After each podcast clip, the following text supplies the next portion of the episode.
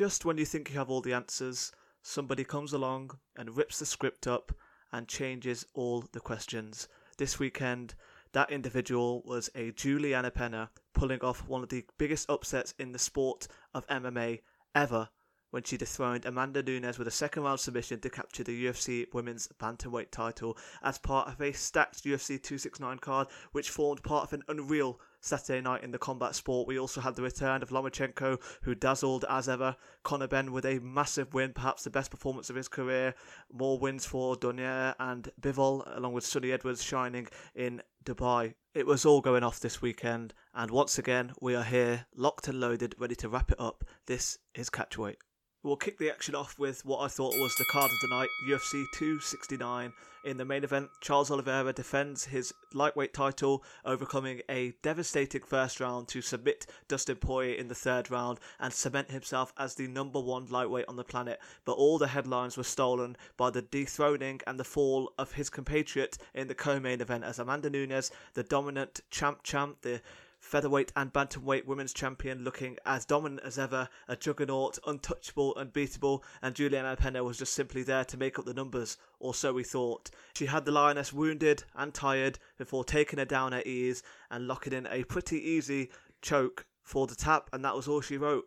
Juliana Peña with perhaps the biggest upset in the history of the U F C. We're going to discuss that, but before, we'll dive in with the early prelims action. Jillian Robertson, with one second to spare in the first round, submits Priscila Cachera with a rear naked choke. This could mark the end for the Brazilian Cachera, though, with a very bad look of her trying to gouge the eyes, not once but twice, of her opponent in an attempt to get out of the choke. That was a very bad look, and that will not fare well in terms of her future career aspirations. Tony Kelly. He was not the favourite against Randy Costa, but he certainly looked like it after a few exchanges on the feet. He stopped Randy Costa in the second round. The volume, the stance switching, Joe Rogan pointed out a lot, and I just couldn't take my eyes off it, the way he seamlessly switched from orthodox to southpaw and just looked comfortable in both. Ryan Hall back in the win column with a big win over Derek Minner. Derek Minner did very well in the scrambles to survive and not get submitted, but he couldn't do much else. Ryan Hall had his way with him in the ground, had a couple of times where he was viced onto the ankle, but like I said, Minner did very well to survive them and not succumb to any submissions. Nonetheless, Ryan Hall back in the win column, and hopefully he can get some more activity behind his book and maybe try and make a bit of a run. Miranda Maverick and Erin Blanchfield, I believe, Erin Blanchfield, excuse me, is the youngest fighter on the roster, and she pretty much dominated Miranda Maverick in quite a stunning result, in my opinion. Just had her way with her on her ground. Uh, Maverick was very well known for her wrestling and grappling prowess, but Blanchfield, one of the youngest fighters on the roster, if not the youngest, I believe, at twenty-two years of age, looked exceptional in this fight. And how about Andre Muniz? After breaking Jacare's arm earlier in the summer, he gets another big, big submission victory, this time submitting Eric Anders in the first round with an armbar. Just had his way with him in the ground, really. Eric Anders was able to scramble up to his feet momentarily after a first takedown, but Muniz got a hold of the arm when he had the back take and just worked his way to the armbar, belly down armbar, and Anders was forced to tap. Muniz is really becoming a force at middleweight. He is someone to really look out for as a future contender now. Cracked the top fifteen, a brilliant win streak, looking very, very dangerous when the fight hits the ground, and incredible wrestling as well. The t- takedown was beautifully timed. Yeah, this Muniz guy is, is a problem, I think, at one eighty-five, so definitely look out for him. And then on to the televised prelims. Jordan Wright looked comfortable, was building a healthy lead against Bruno Silva, had him in the Thai plum clinch and tried to work with those knees, but Bruno Silva clipped him behind the ear with a solid right hand, and Jordan Wright's legs were gone from there. Bruno Silva followed it up with some huge shots and got a massive, massive stoppage victory. A big win for Bruno Silva, that is. What an electric first round we saw there. Tai Tuivasa. Of course, we were going to see the shoey if he got the knockout, and he did just that. Augusto Sakai was on the back foot for most of the fight, and when Tai Tuivasa was able to catch him circling to one side and unload against the fence, Tuivasa forced Sakai to crumble in a heap, and he picks up a massive win. Tuivasa now finally cracks the heavyweight rankings, building up some momentum after that massive stoppage over Greg Hardy, and he is clearly a fan favourite if they're putting him on the big Vegas pay-per-view cards, and obviously the fans love him, putting what's all sorts of saliva, beer and whatever else you put in a shoe to drink it. I don't necessarily approve of that, but, you know, each their own. And Tai Tuivasa really making a name for himself now. Bam Bam with a massive way to end out the year. He just completely rocked Sakai when he had him troubled. Sakai tried to cover up. He took a lot of punishment. And yeah, his body just gave in after those, those final few shots. At thirty-seven years of age, through all the surgeries, all the wars, and those miles in the octagon, Dominic Cruz is still going strong. And he's still going strong in a Shark Tank that is the one hundred thirty-five pound division. He picked up a massive win over Pedro Munhoz, but not without a bit of adversity in the first round. He was dropped, wobbled, and in, in a world of trouble. Munhoz, of course, known a lot for his power, and he had Cruz in a lot of trouble in that first stanza. Cruz was able to ride out, and in the second, the third, just got into his rhythm and completely bewildered and bemused the Brazilian, who was already coming off that loss to Jose Aldo. This time, he just couldn't really get near him in the second and third rounds. Cruz cracked him a lot. Cruz didn't have the power, but he's never has had the power with the way his footwork is and the way he throws his shots, but he had enough to keep Munhoz away from him, and just the second and third rounds were just brilliant. Even Munhoz wanted to go for the kicks. You've seen what he was doing, but he just couldn't even start, because any time he would, he'd be forced to reset with just a quick shot out of nowhere, whether that's a switching left hook from Dominic Cruz or whatever else was in his arsenal. But here we are, Dominic Cruz still going strong in the bantamweight division. This is just unprecedented what he's doing now. Yeah, there was a lot of headlines on him during fight week over the, the comments about D C and stuff like that. But he had a good little post-fight interview as well, trying to get everyone to unite together. And, you know, Dominic Cruz still got a couple of fights left in him, it, it looks like, clearly, at thirty-seven. Not necessarily the most fastest phenom at this point in time, but he has the brain, he has the knowledge of the game. Few people are as knowledgeable as him when it comes to the game. And his skill, his style that he has crafted over the years through the very best of contenders around the world is clearly still going strong, even in a bantamweight division that is progressing as much as it is here. A massive win for Dominic Cruz. And the final prelim, Josh Emmett, on his return from over a year out due to an A C L injury, picks up a big win over Dan Ige, a thrilling win, shall I say, in uh, their featherweight contest. Emmett picked up away, left off in the first round, hurting Ige, dropping him badly, following up with the ground and pound. fifty k, the Hawaiian was able to survive, ride it out, and actually control him for some parts of that round. The second round, Ige actually hurt Emmett with a brilliant left hook. The legs were gone of Emmett for a second, but then again, he dug deep. Both fighters were very damaged on, around the face area. In the third round, it was a back and forth fight.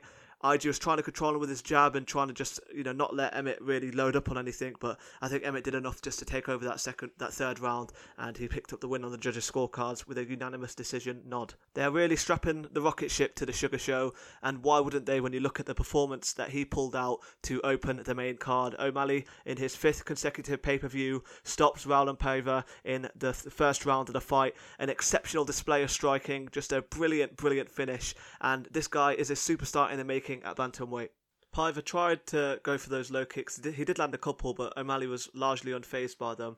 O'Malley was really beginning to get his range. His head movement was brilliant, always out the way when Paver loaded up. Paver was telegraphing a bit, just I think more just out of uh, intimidation from what was going to come his way from O'Malley. And then towards the end of the first round, O'Malley had corks a cracker of a right hand. He went for the one two, but just pulled the jab short, so feinted the jab and landed that right hand flush. Paver goes down, he tries to spring back up, goes for a single leg, but O'Malley does not let him off the hook. Some brilliant shot variety and combinations going to the body whilst Paver covers up, and then Paver eventually just goes down in the heap and Jason Herzog saves him from any more punishment. This was a superb performance, the best performance yet from O'Malley in my opinion, with all the spotlights on him. He is getting better and better right now, and I think we really are going to see him catapult up the rankings now to some f- very fun fights at bantamweight.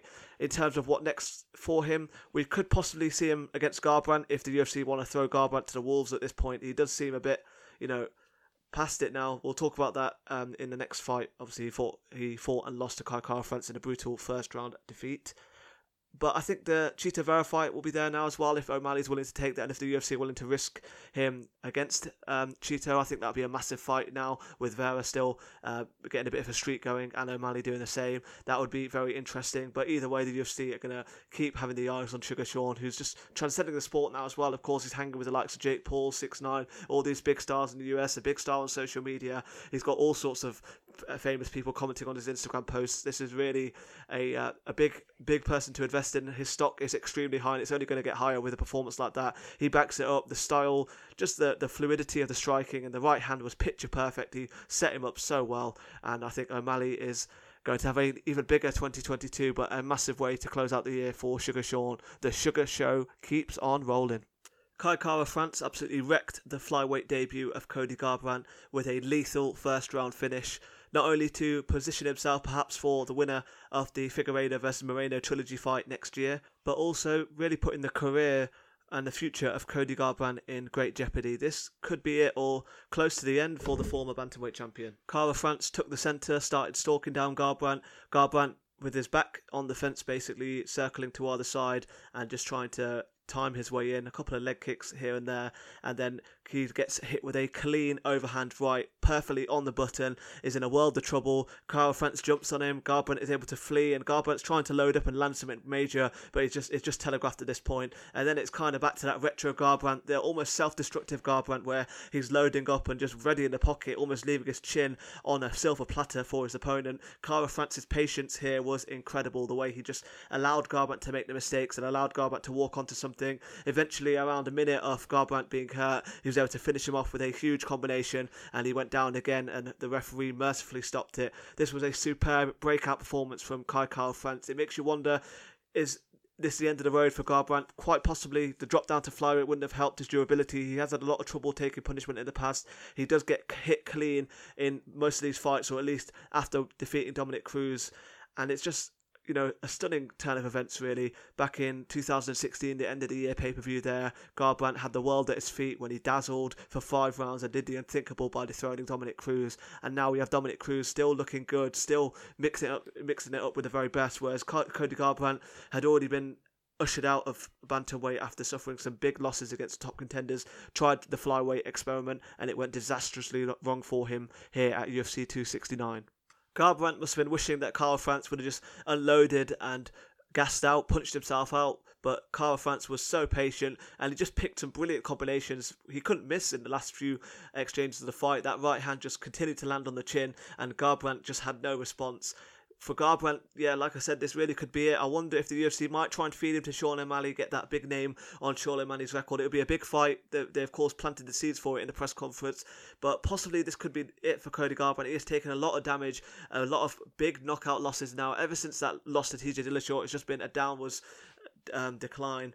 He had that win against Rafael Sanchao, which was a stunning knockout, but after that, it's just back going downhill. Rob Font pieced him up for five rounds, and now we have the flyweights knocking him out as well. I think Garbrandt needs to take a long look in the mirror and see where he goes from here now, because who would have thought that this guy was going to be in this position after perhaps he was the next heir to the throne at bantamweight. He looked like he was going to hold that belt for a long time and usher in the new era at one hundred thirty-five pounds.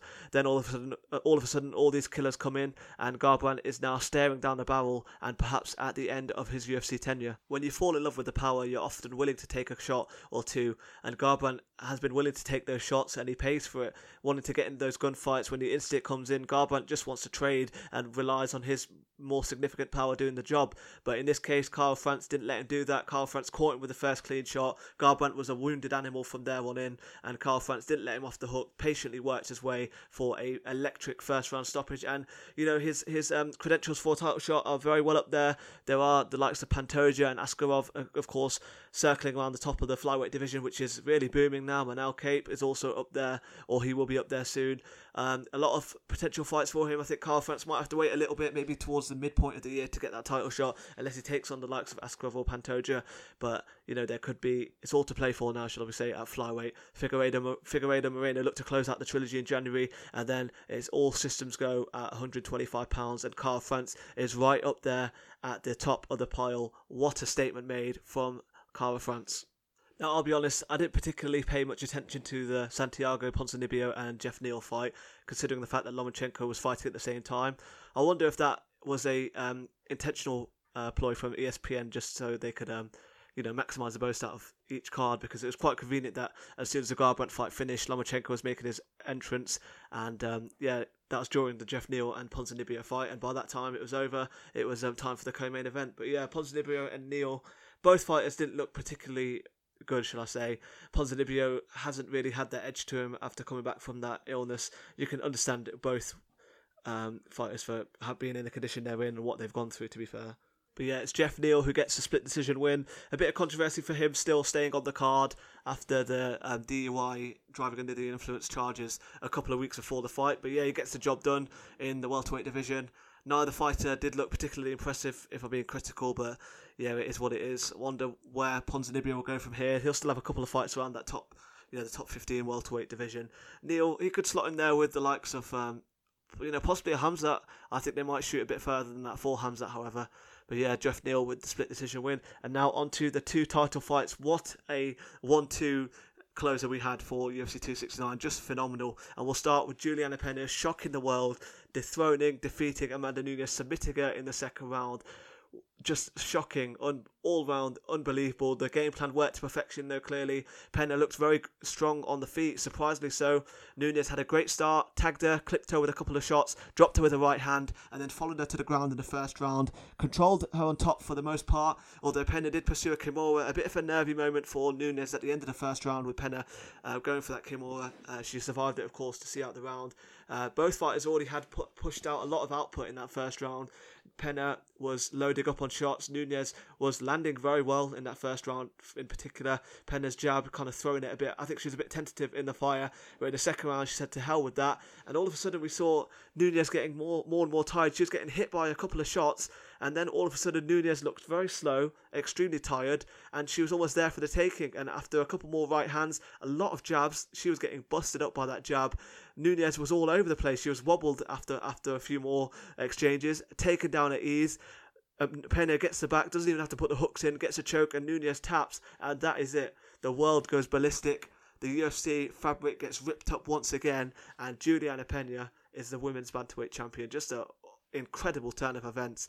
I couldn't believe what I was seeing when it that fight switched early in the second round, and we saw Nunes tired, we saw her slow, and we saw Peña beginning to load up and land at will. When Peña had success on the feet, I was screaming for her to get the takedown, because that is what she needed to do to take Amanda out, and, and she did just that. She didn't give Amanda a chance to detonate that right hand, and it didn't even look like it was going to land in the second round, because Amanda just looked absolutely sluggish and there for the taking, and then she just kind of submitted at that point, just rolled over a bit too easily, which makes you wonder, was she just completely gassed out at that point? Was that the game plan of Peña, just to tire out Amanda? Did they expect it to happen this quickly? Because I don't think I did. After a champion of that caliber to be tired in the second round, it does make you wonder, perhaps was what, what are these the ramifications and the the, the long term consequences from COVID, or something else going on in Amanda Nunes? Maybe this was the, the the brow of the hill for her, and now it's going downhill after a long reign, a long dominant reign at one thirty-five and one forty-five pounds. I think they're going to try and run it back. If Nunes is going to hit, be here to stay. I think she has had Uh, one foot out the door, or maybe one an eye on that uh, in the last few fights of her career. She just really builds a legacy now. There isn't isn't much for her to accomplish besides obviously this rematch now, if Peña and Nunes can get it over the line. She is still, of course, a one forty-five pounds title holder. How long that will stay, I'm not sure, but yeah, this this was an absolutely stunning result. In my opinion, it is a the top two uh, for upsets in U F C history, alongside Sarah versus G S P. Peña did present a different threat to her, but she was dismissed just because her striking credentials were never that good, and yet she was able to jab Amanda's head off, tire her out, and then take her down and, and capitalise on the opportunity. And this right here is why we love this sport. Peña, an underdog. You had someone betting over three hundred grand on Nunes. This was a foregone conclusion for most people, that she was either going to get outboxed or brutally stopped, and then all of a sudden she drags Amanda Nunes not even into deep waters, just into her territory, and does that. Like, it's just an unprecedented ups- upset. It's going to take a lot of processing. Even during the main event, I was still struggling to shake that off. I was like, did that really just happen? And I think everyone shared that reaction. And it just goes to show, when you're at the top, it's it's it's hard getting there, but it's a whole different ball game trying to stay there. And even if you beat the very greats of the women's game, the Miesha Tates, the Ronda Rouseys, the Holly Holmes, the Chris Cyborgs, uh, Juliana Peña can just come and give you a different look and absolutely shock you when when. The the card the the decks are stacked against her. Something that, you know, just a, another turn of the tide. One one option to go to go to the ground. For example, Nunes following Peña to the ground and trying to take her out by a ground and pound rather than opting to stay up. That could have been her downfall, because she did exert a lot of energy trying to keep Peña down, and Peña was probably enjoying it because she managed to tr- take an almost dominant or almost dangerous position in the ground in the first round, and then built on that in the second when Amanda was tired. So Peña works the game plan to perfection. Few people would have backed her in this fight. Obviously, she backed herself. She went into the fire. She was calling for this Amanda fight for a long time, and now you see why, because she was able to do that. And Juliana Peña, the women's bantamweight champion, they will look, try and run it back if uh, Nunes stays around, or they may even let Peña have a crack at the one forty-five pound title, which will be very interesting to see if she can dethrone the champ champ. But wow, what a result. And, and congratulations to the Venezuelan Vixen for one of the biggest upsets in the history of M M A. And if that wasn't enough, we had a spectacular main event to close out the card. This was really the fight to determine the number one lightweight in the world, after just Dustin Poirier opted out of the vacant lightweight title fight to pursue a trilogy fight with Conor McGregor. Chandler stepped in, Oliveira stopped him in the second round, Poirier finally got his shot, and he made a brilliant start in the first round. He badly hurt Oliveira, the power differential was there for all to see, and you could tell that Oliveira was a former featherweight. It was similar to Holloway and Poirier, where Poirier, anytime he would land, it just wobbled Holloway, completely just put his anatomy in jeopardy. Whereas when Holloway landed, it was acknowledged by Poirier, but he was never really in big trouble. Poirier dropped Oliveira a couple of times in that first round and looked really in control. Oliveira, again, he answered the questions about his vulnerability. Before, early in his career, he was seen as a frail, fragile fighter who would roll over at the first gust of wind. Now he was able to see that out, and the second round is where he really took control. He was able to get Poirier down and control him in the full guard for most of that round. Poirier was willing just to keep him close and, you know, not allow um, Oliveira to advance at all. He did eat a couple of elbows, and in the third round, a lovely exchange where Oliveira just dips into a wide hook from Poirier. He gets his back against the fence, jumps onto the back, gets a choke in. Oliveira is able to just wait for Poirier to try and hand fight. Eventually he gets a choke in and Poirier does a standing tap, and that is all she wrote. Charles Oliveira passes another huge assignment. There's just something about this guy who has just went through it all in the U F C, not only in the U F C as well, but in life. He's gone through all the adversity and he's just here to, to pull through those rounds and pull through those hard moments to come out on top like this. We all thought Poirier could have dragged him into deep waters, but it was in fact Oliveira who weathered the storm and sunk that choke in and did not let go until Poirier would tap out. You've got to be gutted for Dustin Poirier. He had a big year. Two big wins over the biggest star in the sport and lining up for this big shot at the undisputed title, a second crack at it after losing to Habib uh, two years ago. And again, he, he has success, but he just isn't able to get the job done. He came against a formidable Charles Oliveira, Do Bronx, at the top of lightweight once again. What an unbelievable result and an unbelievable fight again. Spectacular. Where do, where do got, both, got, both guys go from here? I think they're going to line Poirier up with Gaethje now. Pardon me, uh, Oliveira up with Gaethje after Gaethje defeated Chandler. I think that's probably the next fight to make when you consider that Makachev and Dariush are going to fight as well. In terms of Poirier, I think him versus Chandler was a fun fight. Chandler was already angling for it, calling him out. Poirier could even go up to one seventy, maybe a fight with Colby. There's a lot of big fights, of course, the Conor four fight as well. So Poirier, if he wants to fight, there's still a lot of big fights, but you may wonder if he does continue now, because this is his second um, shot at the undisputed title. It was a hard climb back to it after being defeated by Habib. He had the fights with Hooker and uh, the two with McGregor, and now here he is in the same situation, getting to the top, getting close to the title. He had Khabib in the guillotine, the most danger Khabib had ever been in. And he had Oliveira badly hurt, but then he ends up tapping out, get, gets caught in that choke, and that is all she wrote. So yeah, it's a bitter, bitter pill to swallow for Poirier. If he continues, I, I, I don't really have a doubt that he would. I think he would have a couple more big fights. There are some interesting ones for him at one fifty-five and one seventy. But yeah, this has got to be a, a really, really tough pill to swallow in your, in your second undisputed title bid. And that will do it for the U F C two sixty-nine card. What a way to close out the pay-per-view this year. All the pay-per-views have been absolutely banging this year, I believe, especially with the crowds back. They've just absolutely loaded the cards. This was no different. The prelims went off. The finishes from O'Malley and Kara-France in the main card before Peña shocks the world, and then Oliveira retains his title and secures, cements his place as the best one fifty-five pounder in the world. The Khabib chasm left behind by the retirement of the Eagle has now well and truly been filled, and it may be filled for some time, because it's going to take something special to put Charles Oliveira away in the form that he is in right now. Congratulations to Bronx, and of course congratulations to Peña as well for that stunning w- win. What a night it was at U F C two sixty-nine. And now let's switch on to the boxing, because there were plenty of fights on Saturday night.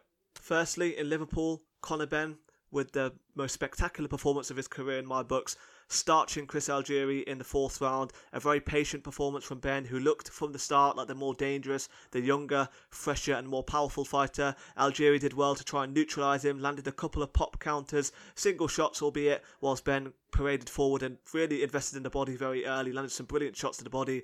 Algieri had a great poker face to shake them off, but in the fourth round he's backed up. Ben picks his moment perfectly with a lethal one two. The straight right he uncorks is an absolute corker of a punch, and Algieri goes down. There was a chance for Ben to find a shot as he went on the way down, but there was no need for it. Algieri down in the heap. The referee counts. I don't know why, but yeah, it was called off very quick after. Conor Benn embraces his father in the ring after, and then really sets the table for what would be a big twenty twenty-two for him. There's some big fights there in the welterweight division, maybe a Virgil Ortiz, maybe even a Jaron Ennis, or perhaps before that they could look at someone like Adrian Broner, David Avanesian, or even perhaps, I think the biggest one for me in terms of the star appeal and the size of the fight would be him trying to line himself up with the winner of Khan versus Brooke. I think they'll have to offer the winner of that fight a lot of cash, because, you know, they will ultimately be putting a lot on the line to, you know, if they are going to lose to someone like the Conor Benn, a star in the making. But yeah, I think there's a lot of big fights for Conor Benn now. He has really got the fans behind him. His improvements that he's making under Tony Sims, from that first young fighter who coming in with a big name to fill, big shoes to fill uh, from his father, and here he is putting on a performance like that, his best performance to date. He's only getting better and better, a lethal puncher. That power he's carrying could knock out anyone in the welterweight division if he lands, and he's he's applied the patience. He's learned a lot from that Granados fight, which was a bit of a, a snooze fest. Not really much of his fault, is more a case of Granados just backing up for that whole fight. But here, Algieri came to fight, and he landed the perfect shot when the time permitted, and he has made another massive statement. twenty twenty-two is going to be a major year for the destroyer Conor Benn. Perhaps he can even get closer to that world title. It's a, it's a shark tank of a division. There are some lethal, lethal talents, and I think they've timed it well by allowing him enough time to develop his skills, and now they'll they'll try and slowly land that plane into terms of the very top elite.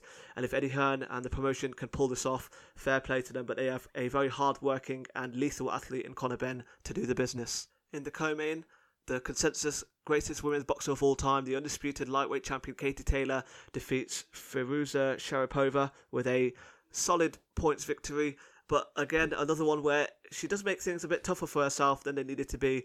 She does sometimes choose to trade rather than box, and this is a problem that has plagued the last few fights in her career. But she gets the job done, and now maybe they can look at making that, that big fight in twenty twenty-two, that big name on her resume. Perhaps an Amanda Serrano who fights next week.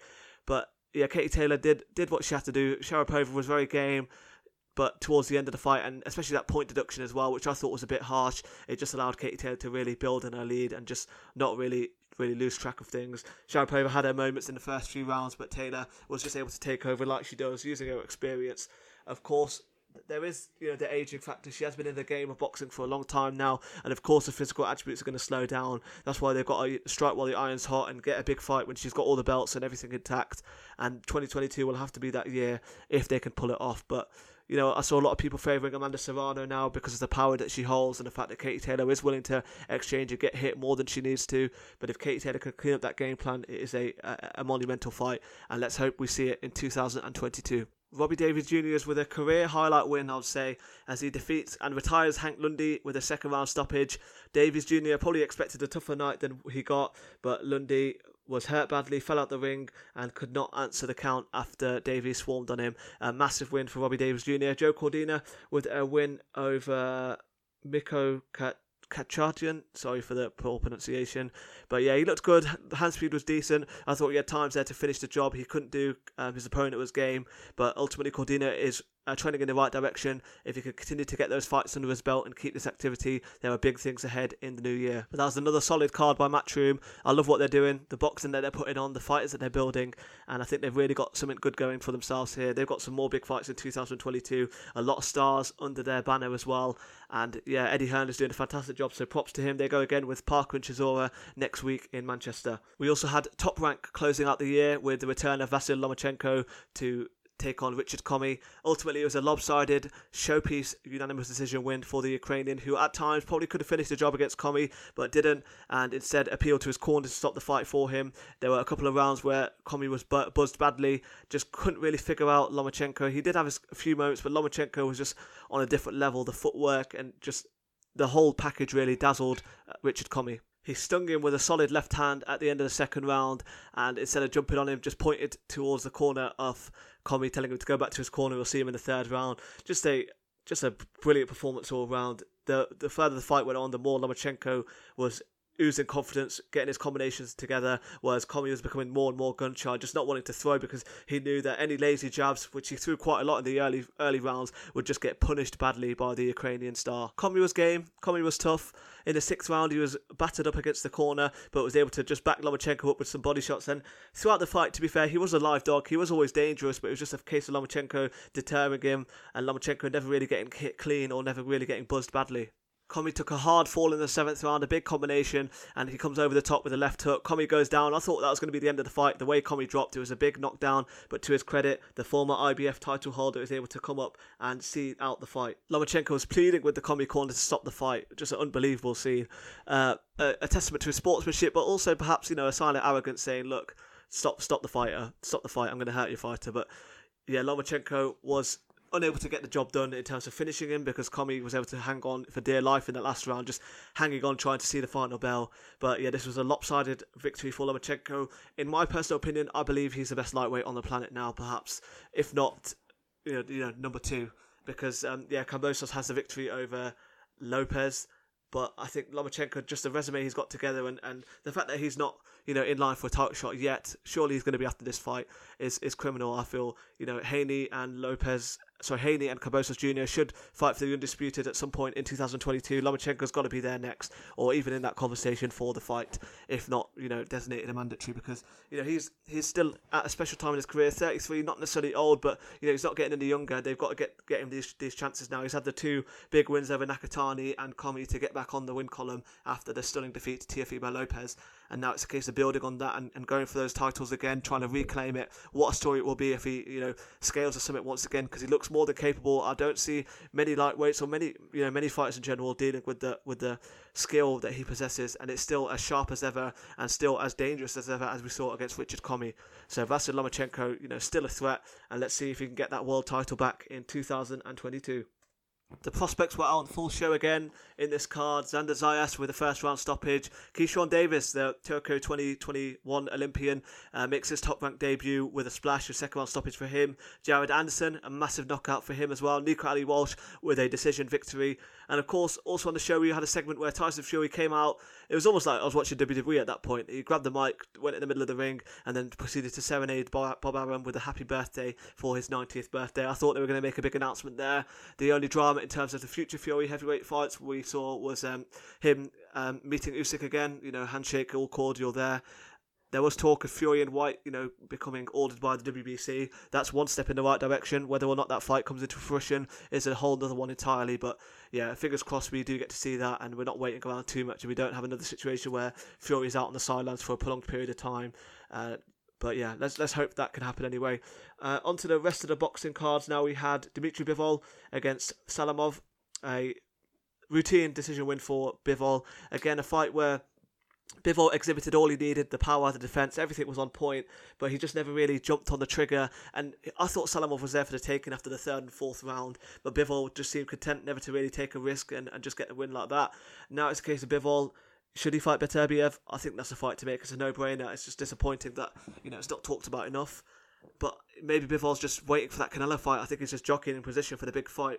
And like I said, you know, the guys like Caleb Plant and Saunders, those fighters are just trying to preserve their unbeaten record for, for a fight of that magnitude. It doesn't do them the best favours when it comes to it. But yeah, Dmitry Bivol with a win in Russia. The undercard wasn't particularly gripping.